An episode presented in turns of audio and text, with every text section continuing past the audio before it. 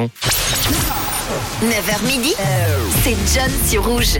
Et on va s'intéresser tout de suite à la date du jour, à quelques anecdotes, quelques événements qui se sont passés un 14 mars, journée internationale des mathématiques aujourd'hui, puisque c'est la journée du pi. Pi, les premiers chiffres, c'est 3,14, euh, qui signifie du coup le 3, euh, troisième mois de l'année, mars, et 14, le 14e jour du mois de mars. Donc le 14 mars, c'est donc le jour des mathématiques pour euh, tout l'ensemble scientifique et tous les mathématiciens. Aujourd'hui, on fête également quelques anniversaires et Mauro a voulu en souhaiter un. Il nous a envoyé un petit message sur le WhatsApp de Rouge. Coucou Mauro. Alors j'aimerais souhaiter un joyeux anniversaire à mon petit Fatih.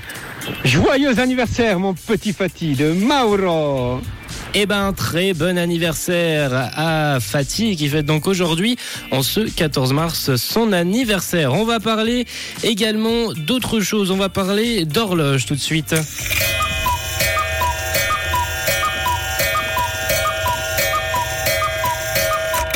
Et le 14 mars 1891, en France, une loi a été promulguée pour unifier l'heure sur celle de Paris. Cette loi a été établie et a établi le fuseau horaire unique de l'heure de Paris pour l'ensemble du territoire français. Auparavant, chaque ville de France et chaque région utilisait son propre système de temps local, ce qui pouvait causer quelques confusions et quelques problèmes de coordination. L'unification de l'heure a été rendue possible grâce à l'adoption d'un réseau de télégraphe électrique, ce qui a permis à la synchronisation précise de l'heure et ce dans tout le pays, ce qui a pu faciliter par la suite les communications et les déplacements dans le pays. Par exemple, un petit exemple à la fin du 19e siècle, l'heure à Paris était environ 9 minutes et 21 secondes plus tard que l'heure à Toulouse, tandis que l'heure de Marseille était à environ 11 minutes et 39 secondes plus tard que celle de Paris. Des différences qui peuvent sembler euh, assez insignifiantes, mais elles pouvaient causer des problèmes dans de nombreux domaines, notamment les communications, les transports et les activités économiques.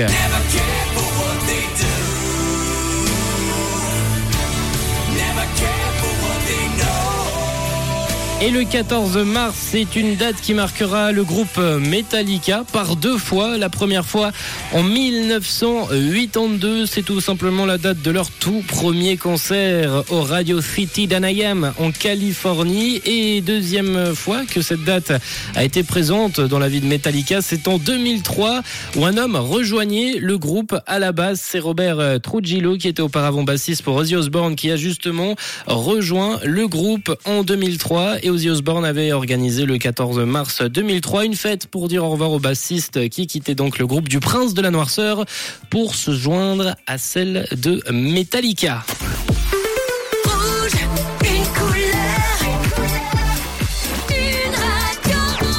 Radio.